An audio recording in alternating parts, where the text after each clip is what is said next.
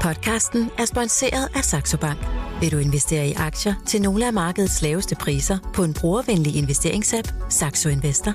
Hør mere efter podcasten. Millionærklubben fra Jørgen Vester med Bodil Johanne Gansel.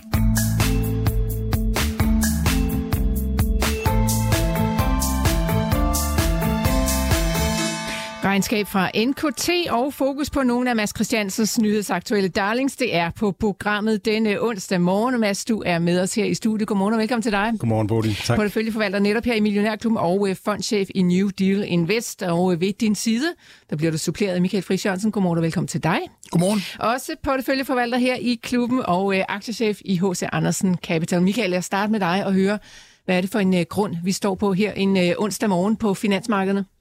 Øh, stabil grund, vil jeg sige. Øh, relativt flade marker sådan rundt omkring. Øh, og, og det er jo så sagt øh, med det men, at, at der selvfølgelig gik nogle chokbølger igennem markedet i går, da der, der, det missil ramte Polen. Ikke? Men, det må man sige. Men nu ser det ud til, at Ja, jeg tror, de har kigget på banen, det kan have ramt ind med, øh, at det kan ikke være Rusland, så det er sandsynligvis et afværgelsesmissil øh, fra, og det piller jo lidt ud af den her. Det giver os en reminder om, at, at den her geopolitiske risiko, risici, som vi har set ud i markedet, hvor vi egentlig har set en afdæmpning det sidste stykke tid. Ikke? Vi begynder måske at have en eller anden idé om Ukraine fred. Du ved, han fremlægger i hvert fald en fredsplan. Det var måske derfor, de sendte raketter ind, men måske mere Kina og USA og det her Bali-topmøde, som måske har lagt sådan lidt en, en dæmper på noget af alt det her geopolitik. Ikke at det er væk, øh, men en dæmper på det, en, en opfattet lidt mindre risici. Jamen der fik vi i hvert fald en, en reminder i går om, at, at du ved, at, at der skal jo ikke mere en uheld til. Øh, og, det, og det er jo forfærdeligt og, og, og tragisk og så videre, men altså, men, men, men du ved, jeg, jeg sad sådan lidt og kiggede på den, og jeg tror, det første, jeg tænkte på, det var, at, at, at under den sidste krig, der skød Rusland jo også et fly ned, ikke? Altså med 250 mennesker, både europæere og så videre, ikke? Altså, du ved, når det er de der uheld der, øh, så...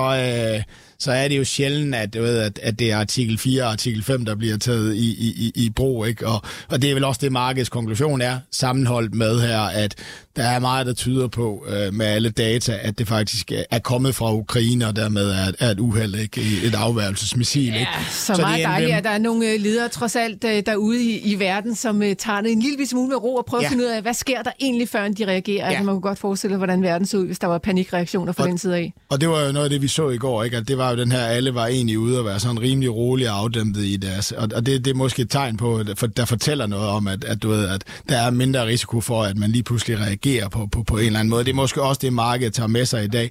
Okay, vi har i seks måneder, du ved. Jeg, jeg tror, da, da krigen lige startede, der var det jo der, der stod der jo folk og sagde, hvad sker der, når Rusland rammer forkert og rammer ind i, i et land, ikke? Altså, du ved, øh, et NATO-land, ikke? Og nu fik vi desværre en eller anden test på det i går, og vi så jo, at reaktionerne var relativt afdæmpet, stille og roligt, alt efter, når viden blev større, så skulle trin for trin stige, altså skal der flere sanktioner og så videre til mod, mod Rusland og så videre, eller et eller andet, ikke? Altså, du ved, men man tog det roligt og afdæmpet, så, så det har vi måske lært i aktiemarkedet.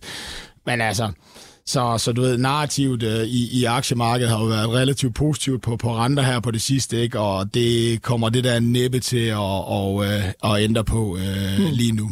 Så fik vi også øh, producentpriser, Michael, fra USA, og de var altså også lidt lavere end forventet. Man mm. altså forventet, at producentpriserne skulle stige med 0,4 procent. Det steg kun med 0,2. Altså endnu en, jeg, jeg, skulle, jeg har lyst til at sige god nyhed ind i den her inflationssnak. Ja. Altså den der inflation er formentlig på vej ned, og jeg ved godt, at vi ja. ikke kan lægge sådan alt ind på sort, når det gælder i dag et enkelt nøgletal. Men nu er der altså to på hinanden følgende nøgletal, der altså tyder på, at det går den rigtige retning. Øh, kan vi åndlettet op? I... Ej, det var et stort spørgsmål. Nej, det kan du ikke, men, men, men, men du ved, hvis vi så har snakket om det her ude, sagde at, at du ved, at jeg tror, jeg stod sidste onsdag og sagde, at det kunne kun være blue chips. Øh, lad være med alt det der. Altså, du ved, torsdag, der lærte jeg nyt, da jeg så det der CP-tal. Altså, fordi Nej, det er stadigvæk sindssygt højt, men måned over månedbevægelsen, hvis du tager den, ikke, så begynder vi jo at være noget, der ligner noget. Altså, du ved, og, og, og det er den rigtige retning, og det fjerner jo fokus fra, at Fed skal virkelig skubbe på. Vi kan afvente dataen, så får vi det her tal.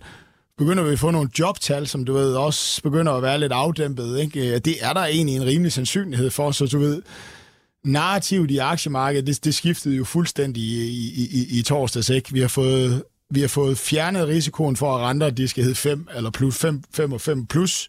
hvor langt de skal ned, det er nok tvivlsomt, men vi har fået fjernet den risiko derude. Det betyder jo, at investorerne, der har lagt, lagt alt for langt i den den er, altså i, i den historiefortælling på dollaren, på, på hvor de har investeret hen i aktiemarkedet, de skal lige, øh, de skal lige stoppe op og, og tænke sig om, og det er jo også det, vi ser, at, at vi ser jo en masse short-lukning sandsynligvis ude i tech-sektoren og ude i, i, i, i vækstsektoren.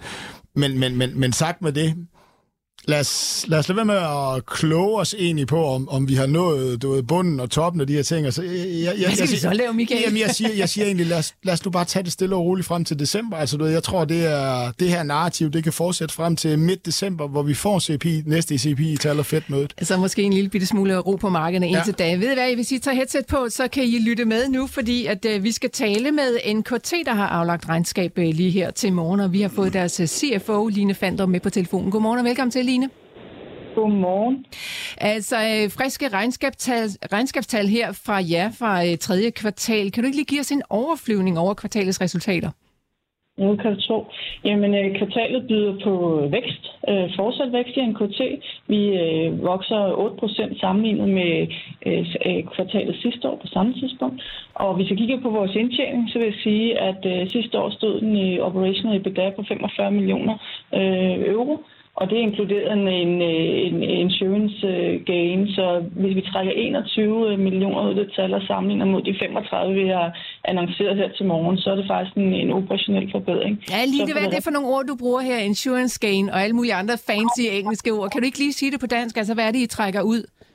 Ja, du kan tro 21 millioner på forsikringer, øh, som, er, som øh, var en del af vores kvartal øh, sidste år på samme tid. Øh, der lå 21 millioner relateret til en forsikring. Mm. Øh, og, og det trækker vi så ud. Og det gør så, at øh, det operationelle resultat i tredje kvartal sidste år øh, var lavere end de 45 ser. Så vi sidder og kigger på et resultat for kvartalet her, øh, som vi er godt tilfredse med i forhold til fortsat vækst, den grønne transition. Det ser vi øh, hele vejen rundt på alle vores business lines. Øh, og det er vores forretningsområde. Nu skal jeg passe på, de sniger sig ind. Det, Jamen, det er også lidt travlt af mig.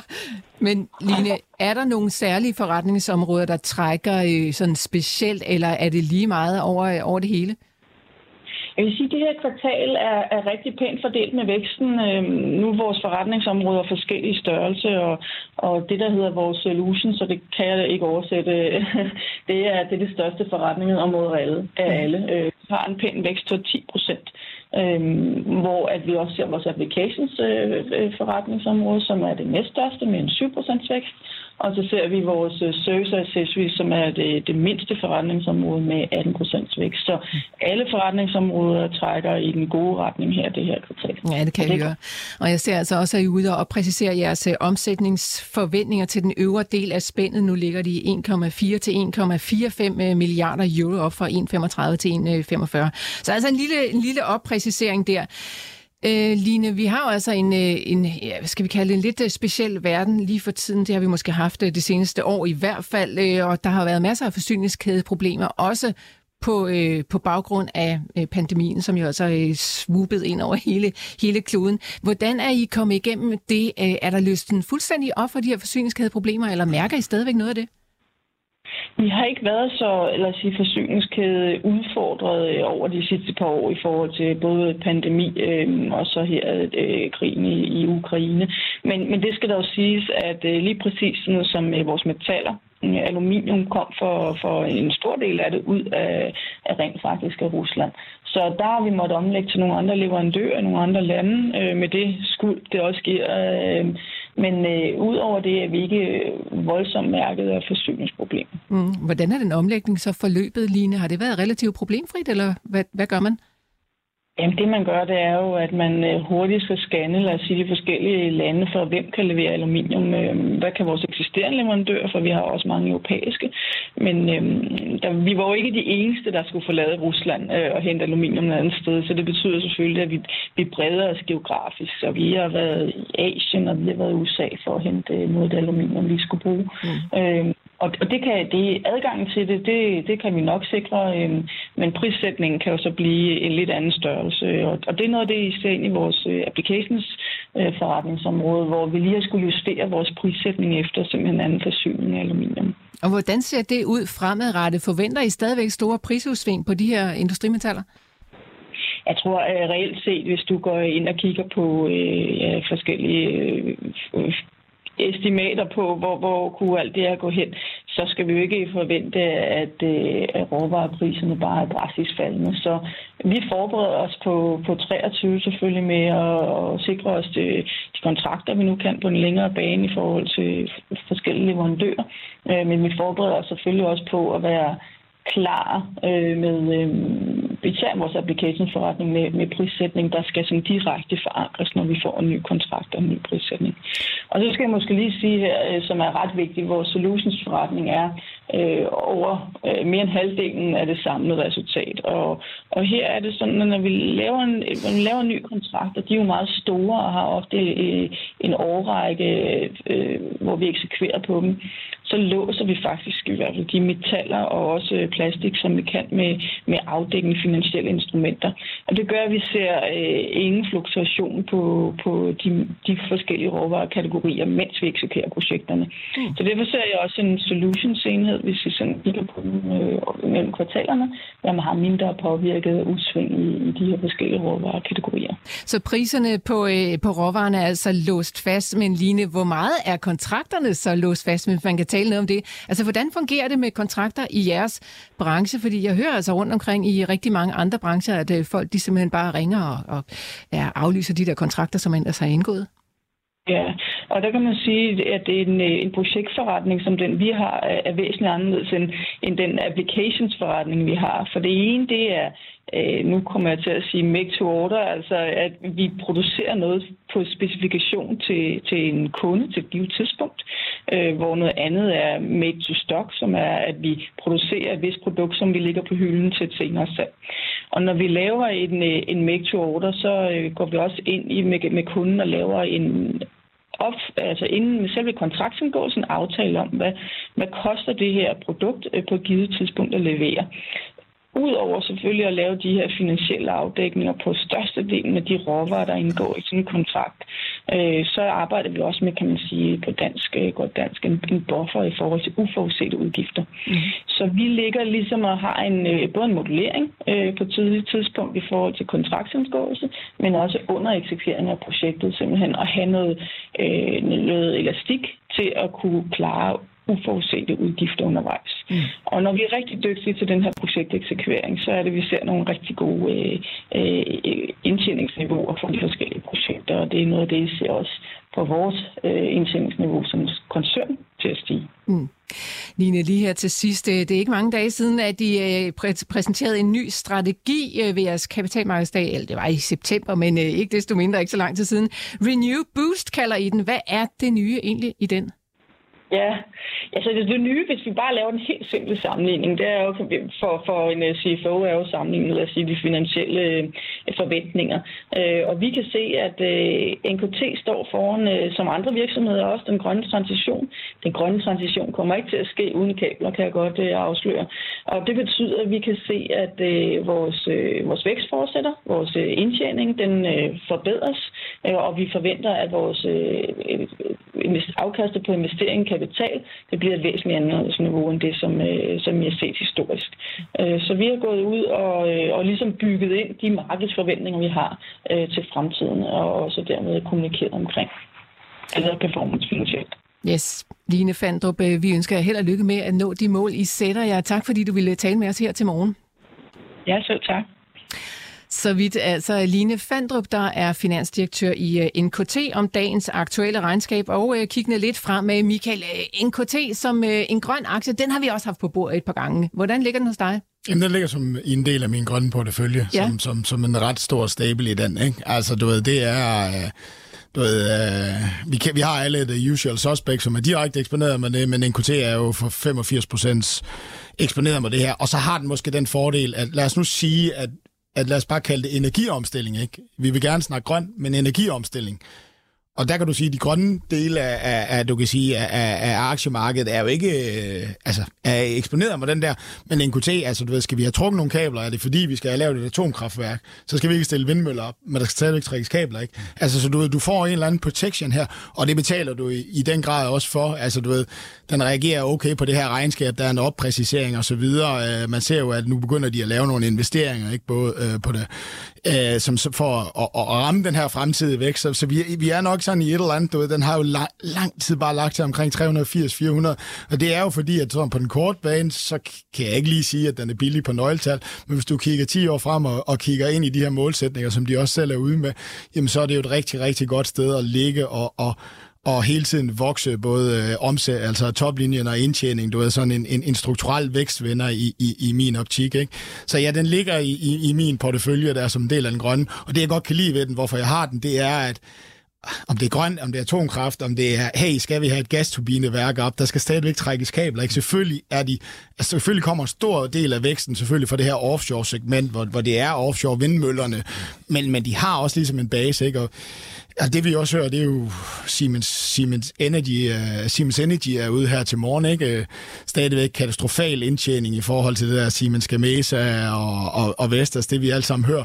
Men vi havde jo også en CFO ude her til morgen, der hun siger, hun ser virkelig priserne blive bedre og bedre i den her branche. Altså du ved, nu begynder de at kan overvælte det her inflationære pres, ikke? og den stiger også en, en lille bitte smule Siemens, uh, Siemens Energy. Ikke? Så, så der er egentlig gode forlydninger om, at, at noget af det her inflationære pres, som, som, som er er lidt mindre på NKT end, end andre steder, jamen det bliver også det, det bliver overvældet nu, og, og, og marginerne kan komme op af i den her branche, og det tror jeg også, det vil være for, for sådan nogen som, som, som NKT. Mm. Så det er, det er det kort, eller det lange svar. Ja, det var det lange svar. Ja, ja. Aktien handler 387 her til morgen øh, ude på øh, Københavns Fondsbørs. 387 op med 1 øh, procent. Det her, det er Millionærklubben fra Jørgen Vester. Jeg har Michael Friis Jørgensen og Mads Christiansen med i studiet.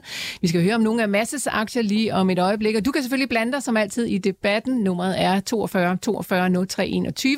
Du skal bare sende en sms her ind og starte den med Mio. Ja, fra de danske aktier ud i det store udland, Mads Christiansen. Vi skal kigge på nogle af dine aktier, nogle af dem, som har haft det ganske svært i løbet af 2022. Men oh ja. nu sker der måske et eller andet. I hvert fald var der gang i den over i C-Limited i går. Aktien steg mere end øh, 40 procent, da det var allervildest. Den endte op øh, 36 procent, da dagen øh, sluttede. Mads, det var regnskabet, der sendte aktien op. Kan du ikke lige tage os omkring det regnskab? Jo, øhm, og, og altså meget med, hvordan jeg skal gribe det an. Altså man kan starte med at sige, at revenue, altså omsætningen var op med, med 17 procent, og det er faktisk bedre end, end, end, end tallene egentlig er, fordi Garinas omsætning, de har noget udskudt øh, omsætning, som så kommer ind, når spillet er i faldende, med, øh, af, af, af, faldende vækst. Øh, altså Garina, deres, øh, deres spil, spilvirksomhed. Ja, ja, der er tre ben på, på C-Limited. Der er spilvirksomheden, så er der e-commerce virksomheden, og så er der øh, fintech virksomheden. Jeg tror, den bedste måde at se på Sea Limited på, det er, at det der, det der er investeringen, det er deres e-commerce og fintech forretning, som øh, gerne skulle være dominerende i Sydøstasien i 2030. Det er det, man køber ind på. Og Garina øh, øh forplummer billedet, gør det svært og rigtig at, at få noget, noget ud af tallene. Øh, så, men hvis man tager Garina ud, jamen, så har vi en e-commerce forretning og en fintech forretning, som vokser sådan lige underkanten af 50 procent her year over year øh, i, øh, i Sydøstasien. Og det, det, er, det er godkendt. Det, som øh, markedet så sådan reagerer på, det kan man godt spørge selv om, hvad det er, fordi jeg synes egentlig, at regnskabet var nogenlunde som forventet. Øh, der har været nogle JIPIT-data ude, som, som har været dårlige. Jeg har ikke selv set dem, altså sådan nogle alternative data. Øh, og når de her voldsomme øh, sving kommer, så er det typisk, fordi markedet, det kortsigtede del af markedet, havde forventet noget andet. Når det så bliver 40 procent, altså så er der lige et eller andet, et eller andet andet, fordi at, at så overraskende var det her heller ikke. Jeg tror simpelthen bare, at prissætningen har været for lav, mm. øh, fordi man har man, man har måske ikke helt forstået, at Sea Limited rent faktisk havde en vej til profitabilitet. Jeg har set mange konkludere, at de går konkurs. Og det er ligesom om, at markedet tænker, at, at når man sådan ligesom har, har brugt penge på en måde, øh, jamen, så, kan man ikke, så kan man ikke gøre det om. Mm. Det svarer til, at man er på Interrail og, og har brugt rigtig mange penge den første uge, og så konkluderer mor og far, at så kommer man nok hjem 14 dage før. Men, men altså... Men så skriver man bare til mor og far at sende flere penge. ja, lige præcis. Det er det, der er svært lige nu. ja, ja, det var nemlig det var sådan, det var for et, et år siden, ja. eller to år siden. Men det er det, der har ændret sig nu. Mor og far, de er hammerne ligeglade nu, og det betyder, at så må vi have, have, have pengene til at række noget længere, og det, det kan man på Interrail, og det kan tech-virksomheder også. Men Mads, altså, inden vi får en øh, kæmpe spandkold vand i hovedet, fordi det gør vi sikkert, når vi står og taler om, hvor fantastisk det er at sige, Limited er steget 40 procent. 40 procent fra bunden af op er jo bestemt ikke det samme som 40 procent fra toppen af og ned, og det er jo altså en aktie, som har ligget meget, meget højt i, øh, igennem øh, en periode, og så fik den altså gevaldig hug. Vi er jo stadigvæk så langt fra toppen, som man altså næsten kan være altså, kommer vi tilbage dertil? Jamen, det, og det er, jo, det, det er jo der optimismen ligger. Altså, når vi er her, holdt der fast, hvor er der meget opside nu, lige pludselig. Øhm, og, og hvis du laver den der øvelse, som jeg sagde med, lige at prøve at pille Garina ud, øh, spilvirksomheden, jamen så har du den, så har du resten af virksomheden, som vokser sådan små 50 procent, som bliver EBITDA-profitable om øh, næste år, øh, og som øh, bliver den ledende e-commerce og, og fintech-virksomhed i Sydøstasien, ligesom Mercado Libre er det i Latinamerika. Jamen så handler den del af virksomheden til noget, der ligner en price sales på 3. Øh, og det er bare billigt. Men det hviler jo så også på dit, øh, din tro, Mads, om at det bliver den ledende e-commerce virksomhed. Altså, det er, hvad, hvad bygger du den tro på? Altså, for der skal vel lidt mere til for at investere ind i det? Ja, men det, det er, fordi de er det nu. Altså, de er, de er markedsledende, når du ser på øh, app-downloads, og når du ser på omsætning og så videre. Altså, konkurrencen derude, det er jo Grab, øh, så er det... Som kommer med regnskab i dag? Som kommer med regnskab, ja. Så er det GoTo, øh, som, som øh, udelukkende er i, i Indonesien. Øh, og så er det Lazada, øh, den gamle øh, den gamle Rocket Internet øh, ting, der blev solgt til, til Alibaba, og som virkelig ikke performer særlig godt. Øh, og så er det altså, diverse små lokale spillere, men Sea Limited er den store, og den, der ligesom ser ud til at vinde.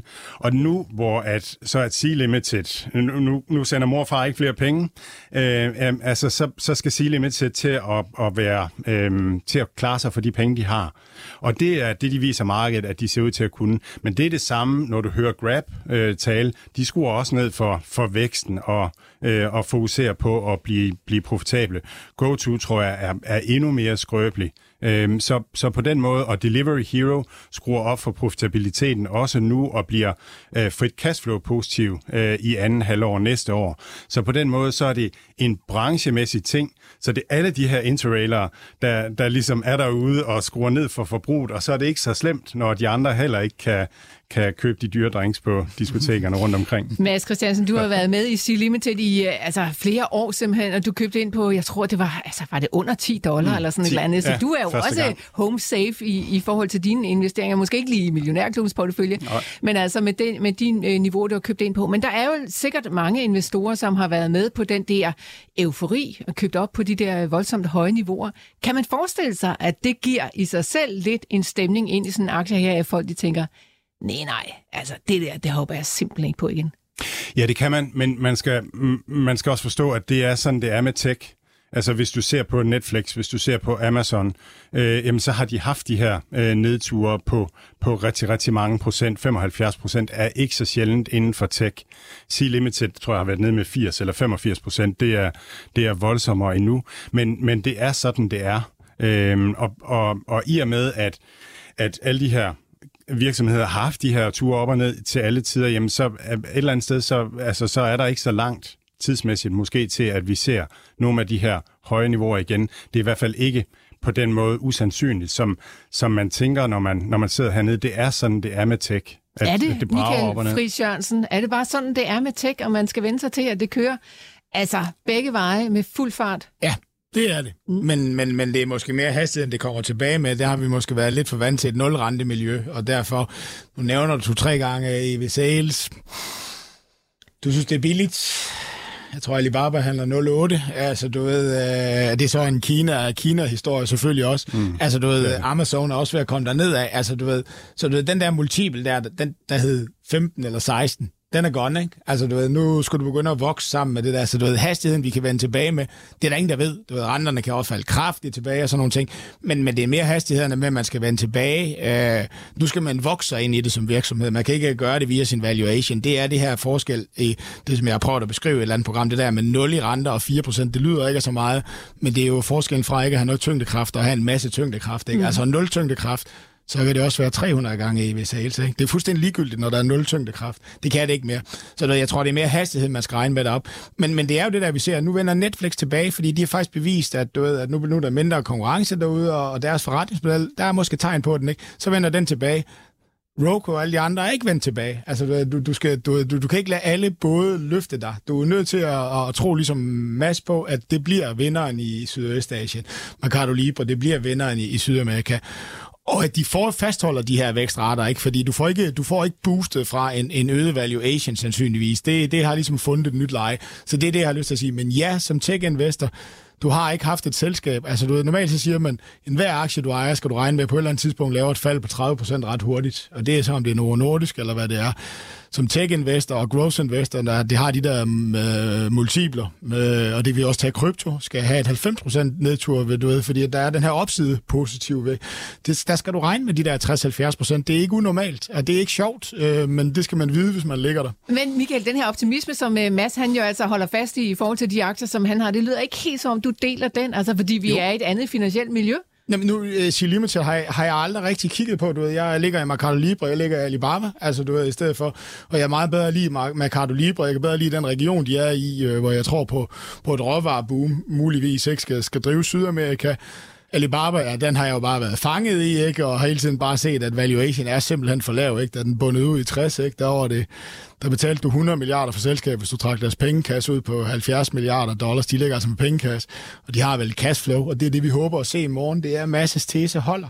Lazada er ikke aggressiv, det vil sige, at Alibaba har fået lov til at tjene penge igen. Mm. Og det ved jeg ikke. Altså, du ved, det er det der er tesen, vi skal teste i morgen øh, på deres cashflow-side, fordi vi ved jo ikke, hvor meget de får lov til, fordi de ligger i Kina, men, mm. men, men prissætning derimod. Så det er de to steder, jeg ligger der, ikke? Øh, og ligesom siger det. Så, så Sea Limited, jeg, har ikke, jeg, jeg, jeg prøver ikke at conteste masse, at det er den, der vinder i Sydøstasien. Jeg ved det bare ikke, fordi jeg har kigget på de to andre, i stedet for at investere i dem.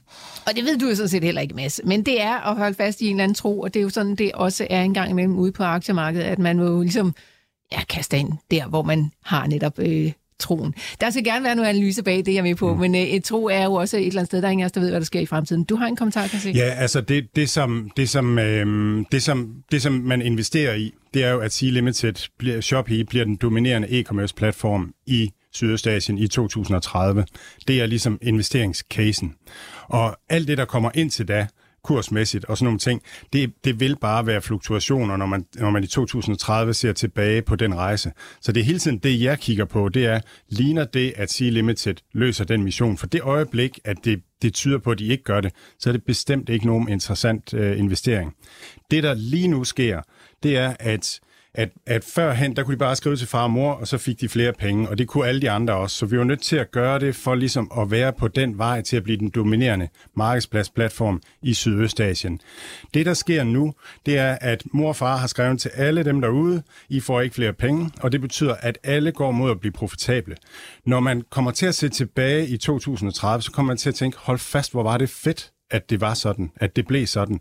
Fordi lige pludselig, så blev det profitabel vækst, i stedet for den her hovedløse øh, vækst, hvor at, at man er nødt til at investere. Jeg, jeg har du talt... kan da ikke mene helt seriøst, Mads, at det er fedt, at du har tabt 78 procent af din portefølje. Nej, det er heller ikke det, jeg siger.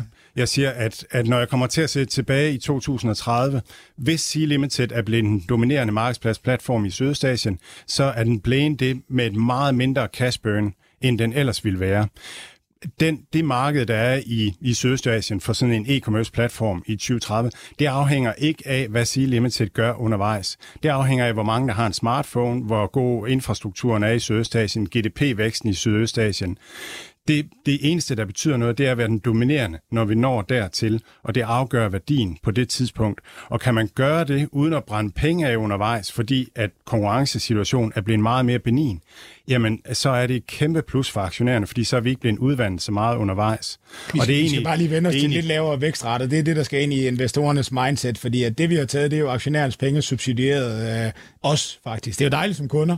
Altså hvis du har været kunder i e-handel, så, så det, det, det er jo det. Så væksten kommer jo ned. Ja, både og. Altså, fordi jeg tror egentlig, at langt hen ad vejen, så er det et nulsumspil.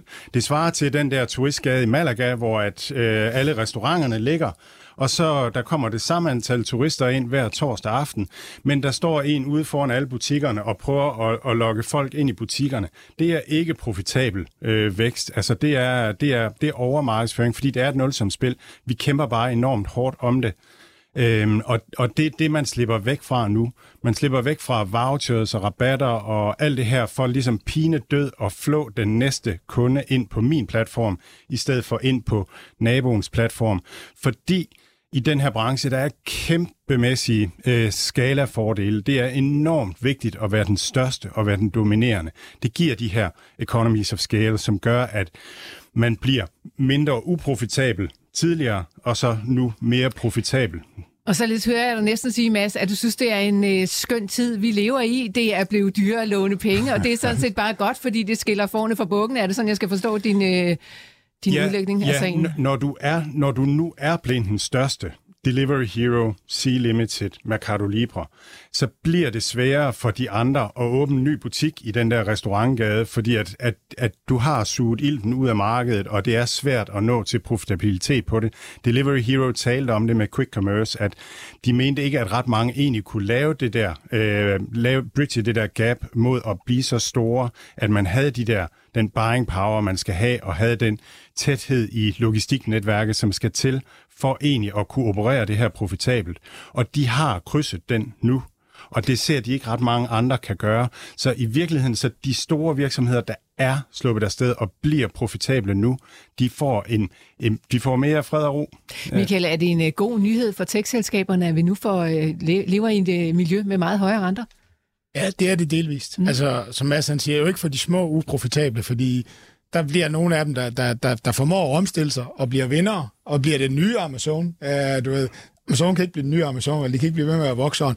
Men det er 1 ud af 100 nu, ikke? Altså, du ved, hvor mm. vi før troede, at det var alle 100 ud af 100, der skal Nu er det 1 ud af 100, 2 ud af 100. Så skulle du finde uh, nålen i, eller knappenålen i høstakken, ikke? Men for de store, der er det jo den her med, at, at lige pludselig, du ved, så kan de begynde at lade være med bare at, at hårde, øh, som, som man siger, folk, altså, du ved, øh, tech-folk, ikke? Fordi at, ellers så stjæler de andre dem, og så begynder de, og så opfinder de det produkt, der egentlig disrupter mig, ikke? Altså, du ved, det er jo det, der har været gamet, og nu kan de store begynde at ligesom neddrosse på det. Vi ser det hos Meta, vi ser det hos Amazon, vi ser det selv hos Microsoft, ikke? Det er meget, meget begrænset, og Amazon, det er 1% af medarbejderstaben, ikke? Det er lidt mere andre steder. Men du ved, så lige pludselig så kommer profitabilitet profitabiliteten op, men du er også bare i en periode, og det er det, der ikke vil indrømme, det er, at så går væksten ned, fordi nej, væksten har ikke været så høj. Du har taget dine aktionærpenge, og så har du givet mig som forbruger sådan, jeg har forbrugt mere på din platform. Når du så ikke tager mine aktionærpenge, så forbruger jeg lidt mindre på din platform, men det er meget bedre vækst. Så jeg er fuldstændig enig i narrativet, og det var derfor, jeg siger, det er det, jeg skal se i morgen fra Alibaba. Jeg er helt sikker på, at jeg vil få det at se, hvis det ikke lå i Kina.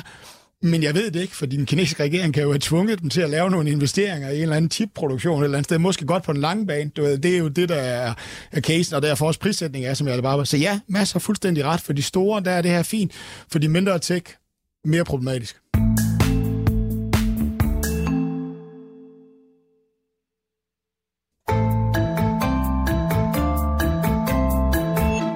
Men i hvert fald gode nyheder omkring Sea Limiteds aktier. I går der var den altså oppe med øh, 36 procent, da dagen var sluttet, og den øh, fortsatte også en lille bitte smule i eftermarkedet, så vidt jeg kunne se. En anden aktie, der har været i vælten masse her på det seneste, det er øh, Carvana, som du også har talt ganske meget om og har en på din portefølje. 42 procents tab øh, på en øh, måned. Hvad i alverden foregår der over i Caravana, og hvordan spiller det ind i det narrativ, som du lige har stået og fortalt os om her? Jamen, Caravana er faktisk den samme historie, og hvis, hvis jeg skal tage bull-tesen først, så er det, at der aldrig nogensinde nogen, der begynder at konkurrere med Caravana. Altså efter det rigt Caravana har haft, og alle de penge, man har, den store finansielle risiko, man har set, der er ved det. Det, der er specielt ved Caravana, det er, at at Caravanas vækst er meget afhængig af, af, af anlægsaktiver, øh, og også af, at man ansætter og uddanner folk. Så det vil sige, at man planlægger sin vækst et halvt år frem i tiden, et år frem i tiden.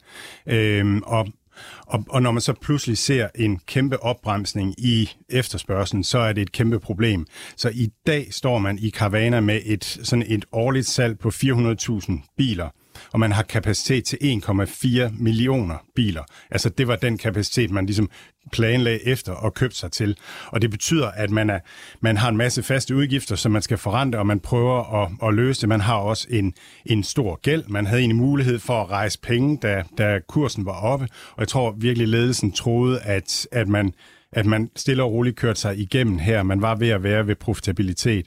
Så sker der det, at øh, brugtbilpriserne stiger med 40, 40, 45 procent eller sådan et eller andet i USA først, og så bagefter, så eksploderer renten opad. Så, så den, den pris, man som øh, privatperson skal betale for en brugtbil i USA, er steget med 2,6 gange. Altså, så hvis det før kostede 5.000 om måneden, så koster det 13.000 om måneden nu. Det, betyder, det har bare betydet, at brugtbilsalget i USA virkelig, virkelig er, er ramt, og det har ramt deres øh, finansielle struktur mm. rigtig, rigtig meget. Så de er truet på overlevelsen, og det er diskussionen i markedet, det er, om de overlever eller ej og den, den er virkelig priset til, at de ikke overlever. Ja, og hvad tænker du? Fordi øh, du holder jo fast i aktien, så du må jo tro på, at de kommer igennem det. Ja, altså ledelsen, ledelsen selv virker øh, rolig. Øh, og, øh, det er det, de får penge for, Mads. ja, ja, det er det. det, er det. Og, og, og de har penge til at køre i hvert fald et års tid, øh, eller halvanden, øh, som det er nu. Og så har de en helt del fast ejendom også, som de har mulighed for på en eller anden måde at prøve at aktivere. Så, øh, og, og det, de venter på, det er, at, at der kommer gang i, øh, i omsætningen igen. Så jeg øh. hører dig altså også sige, at det er lidt, øh, det kan ende på både rød eller sort i forhold til Caravana. Det er jo altså også noget af en risiko at, at arbejde med ind i sådan en portefølje, Mads. Ja, men det er det. Altså igen, så, så hvis, som jeg startede med at sige, bulltesen, det er, at der er aldrig nogen, der kommer til at konkurrere med dem, øh, fordi det er for dyrt at bygge det her. Så de har, nu har de bygget det, og du kan få det til næsten ingen penge nu. Øhm, så på den måde så bliver opsiden enormt stor, mens nedsiden bliver enormt lille. Og, og jeg synes, at, at bettet er rigtig god øh, expected value. Altså, jeg, jeg tror, at man, hvis man tager, kører det her bet 100 gange, så får man pengene rigtig mange gange igen. Men, øh, men der er en absolut risiko på den.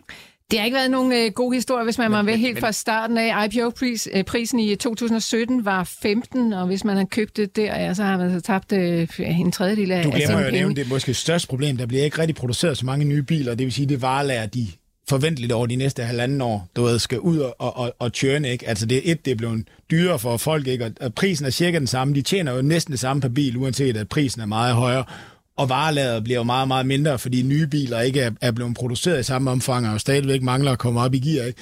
Så du ved, det er virkelig en overlevelseskamp, hvor, hvor, hvor du kan sige, at, at at på et eller andet tidspunkt havde de i hvert fald solgt aktiemarkedet, at de har lavet den her teknologiskalerbare model, men altså du ved, nu er det ligesom det åbenbare, så ja, det, det er altså noget nemmere at programmere et program og så sælge det til en million mennesker, end at skal sælge en million biler, fordi det kræver 10.000 steder at gøre det, og nogen, der står og servicerer bilerne og klargør dem, ikke? Altså du ved, så prissæt... Så Michael, sådan rent investeringsteoretisk, når vi står her med sådan en case, som, som Mads han fremfører for os i Caravana, altså vil det give mening for dig at smide penge ind i den?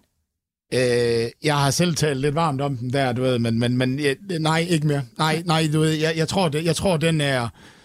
Jeg tror, at, at, at, at der Carvana om to år eller om fem år, de er store. Ja.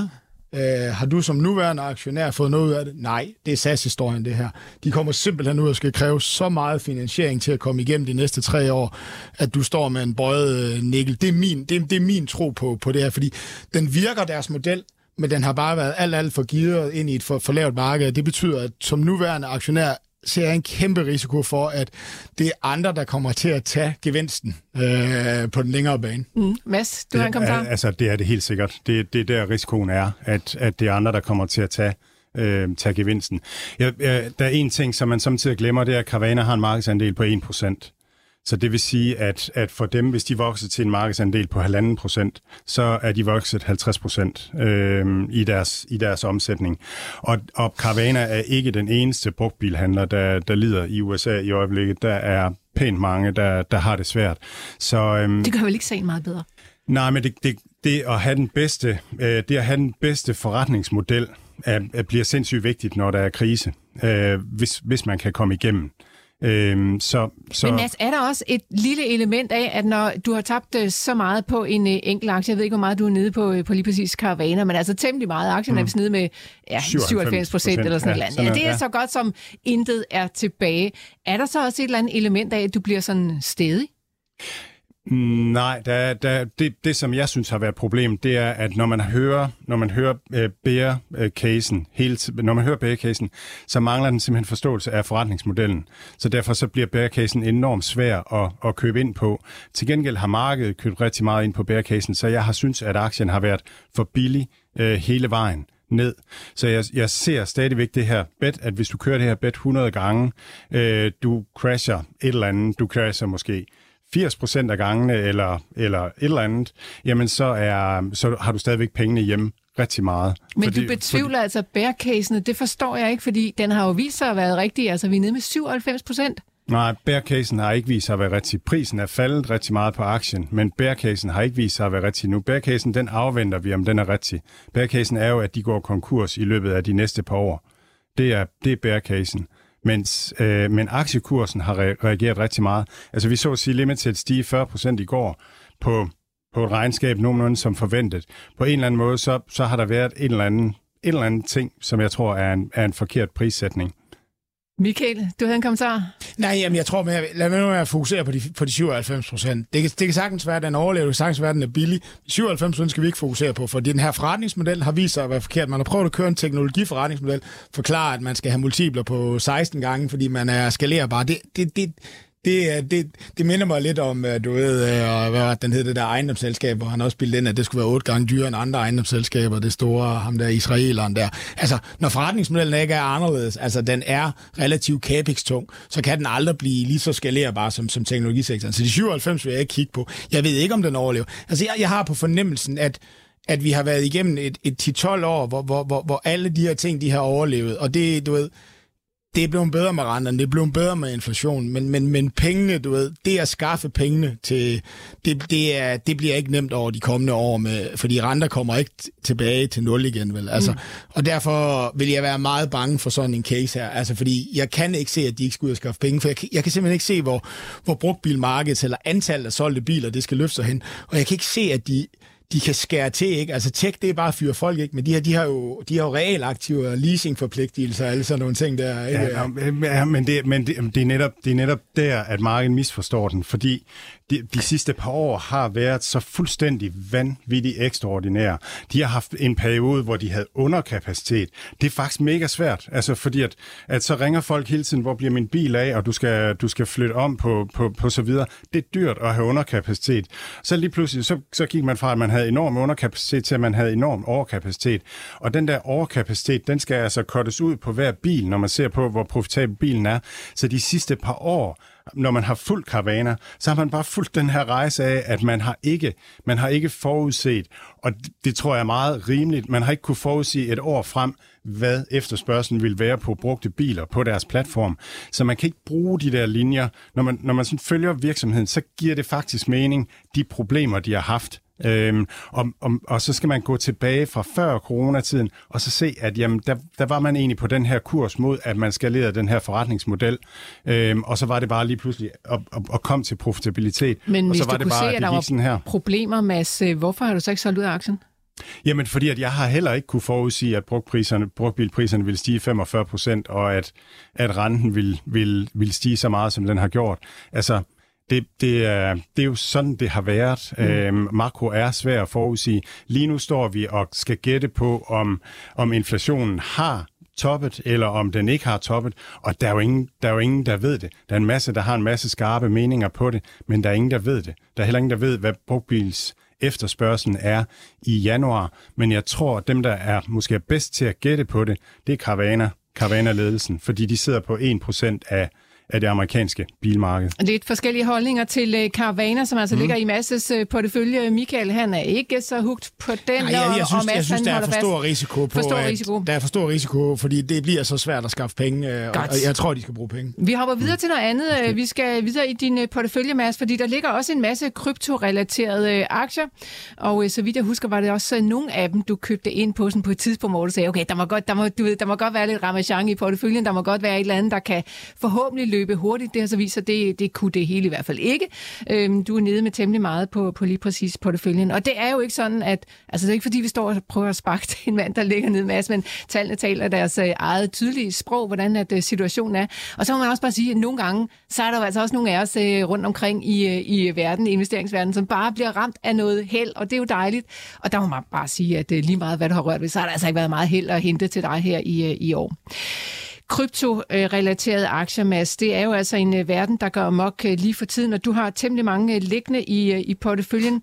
Du har en, en delistet aktie, der hedder Voyager Digital. Den gør jo så ikke så meget, når den er delistet. Galaxy Digi- Digital ligger der Coinbase, Hive Blockchain, og så ligger der også noget, der hedder Silvergate Capital Corp, som egentlig er en, en, en, sådan set en rigtig bank, men ikke sådan en fuldskala bank, og de gør det altså også inde i, i kryptovaluta. Jeg ved ikke, hvor meget de er blevet påvirket af alt det, der er foregået her for tiden med FTX. Tag os lige igennem, hvad der sker i, øh, i din portefølje, Mads. Øhm, ja, okay. Jamen, øh, øh, altså det, der sker med kryptomarkedet, det er jo FTX, øh, som, som, øh, øh, som, som viser sig at være, være insolvent øh, lige pludselig, øh, og, og skaber en masse usikkerhed. Så man skal, man, og FTX er jo en handelsbørs, som, som handler og faciliterer handel af, af krypto, øh, af, af kryptoprojekter.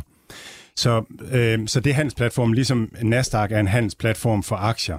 Selve kryptoprojekterne, det er jo så, det er jo så noget andet. Det er blockchain-teknologien og, øh, og de projekter, øh, der er omkring det. Og de, de tøffer sådan videre derudad, men bliver prissat efter udbud og efterspørgsel. Og lige nu er krypto under pres, og jeg er faktisk overrasket over, at, at krypto ikke er faldet mere, altså at bitcoin og sådan noget ikke er faldet mere nu her i, i den her periode. Men de virksomheder, som jeg har i porteføljen her, er, er alle sammen virksomheder, som egentlig minder om den gamle verden øh, i forhold til aktier og, øh, og penge og finansielle instrumenter, som øh, håndterer øh, den her øh, kryptoverden og handel med kryptoverden. I, I New Deal Invest har vi også en kryptoportefølje, som, øh, hvor der også ligger en masse af, af den gammeldags verdens øh, øh, virksomheder, eller øh, øh, virksomheder som øh, virksomheder som, som Square, øh, som handler øh, krypto, Mercado Libre ligger i den, fordi Mercado Libre også tilbyder øh, kryptohandel. Robinhood tilbyder kryptohandel, så der er mange af den, af den gamle verdens virksomheder, som arbejder med det.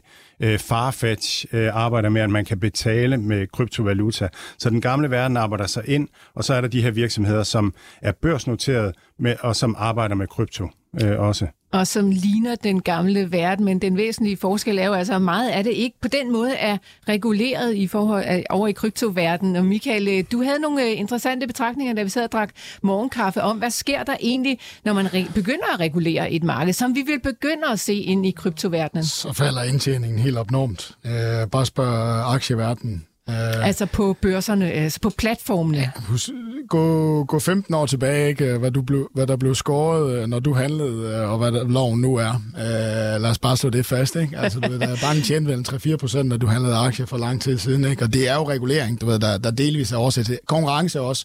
Så, du ved, så jeg, jeg giver bare lige Mads den der lille reminder, og en, der har, har oplevet aktiebranchen, hvor lidt indtjening der egentlig er i den, jo mere, mere reguleret du bliver i forhold til ureguleret sektor. Så der er ingen tvivl om, krypto skal reguleres nu, fordi nu har vi jo virkelig den her situation, hvor jeg ligesom Mads sindssygt overrasket over, at det ikke er faldet mere. Ikke? Altså, du ved, det ene, det ene træ efter det andet, det vælter, og de er forbundet, uden at vi rigtig kunne se, at de var forbundet. Ikke? Vi er her ting, ikke? Nu er BlockFi også ude, og, og de her ting. Ikke? Altså, og det er jo fordi, at, at, at bitcoin i sig selv er jo egentlig sikkert nok. Altså, du ved, problemet er bare, at du som investor og den der kæmpe nye mængde af mennesker, der er kommet ind, lige nu ved jo ikke, hvor de skal sætte deres penge hen.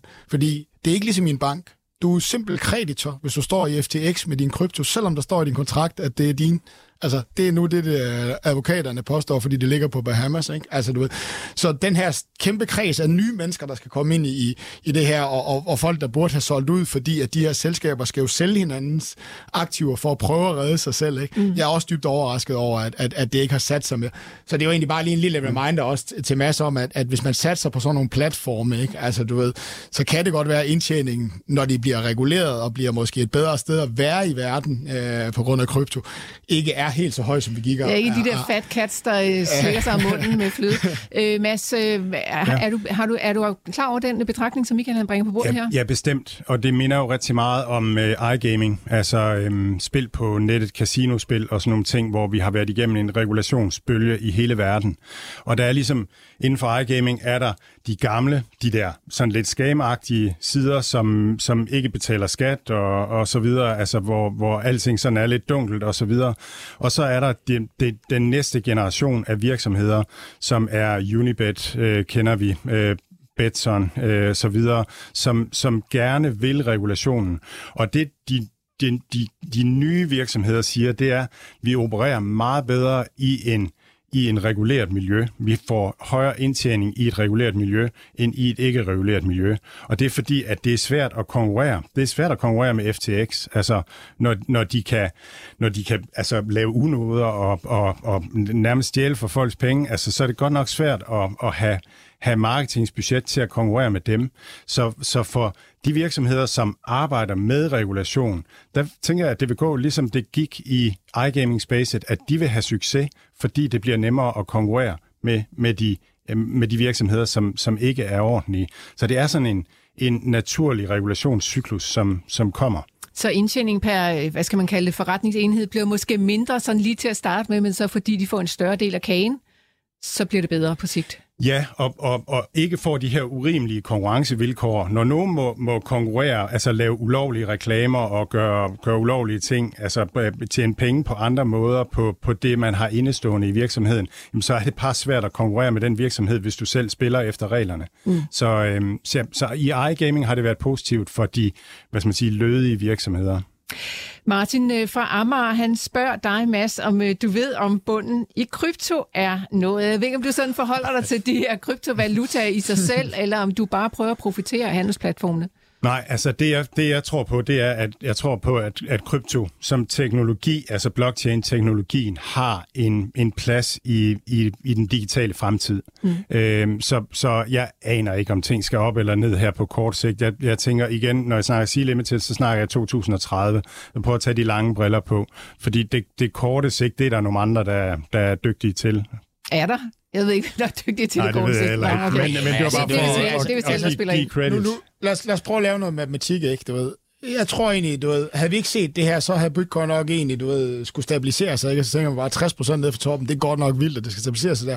Jamen, du ved, aktier var 25% nede fra toppen, Bitcoin skal vel have en gange 4 måske på det, der hedder drawdown, fordi din opside også er så stor. Det er matematik, det her.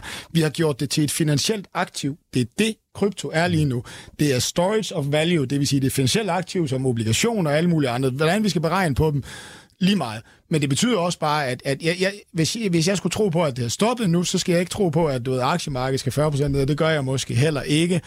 Øh, fordi så skal bitcoin 90% ned fra toppen af. Det er, bare, det, det er matematik. Længere er den bare ikke. Altså, Jamen, jeg elsker det, Michael. Men, men, men, men, men, men, men lige, nu, lige nu, der tror jeg faktisk ikke, det har bundet. Altså alle store industrieksperter dyder at sige, at vi er ikke færdige med at se BlockFi vælte, vælte, vælte, vælte, og dermed de her ting kommer ud.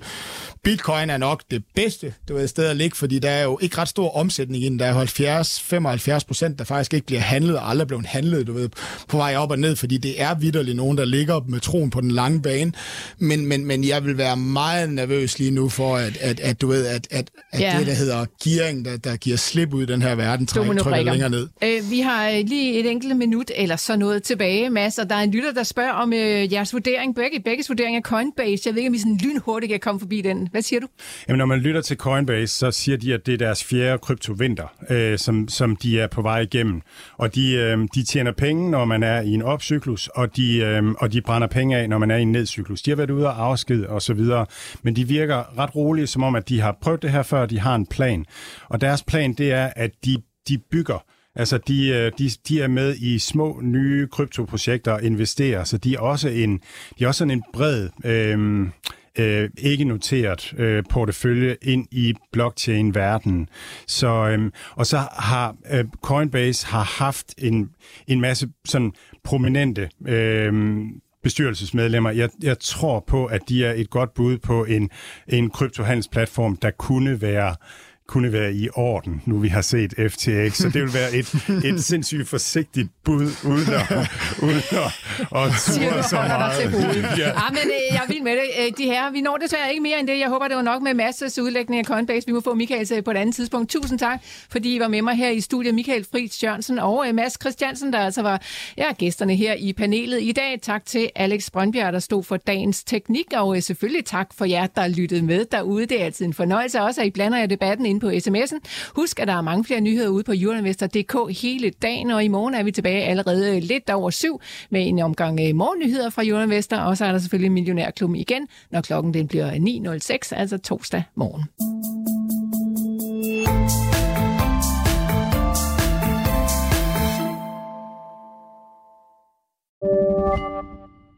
Millionærklubben var sponsoreret af Saxo Bank. Ved du, hvad dine penge helst vil være? Hos Saxo Bank kan du få op til 3,05% i positiv rente uden binding. Bare ved at have en investeringskonto. Det er nemt og gratis at oprette en konto. Der er ingen konto og depotgebyr, og der er ingen binding. Så du kan altid investere eller trække dine penge ud. Kom i gang allerede i dag på saxobank.dk.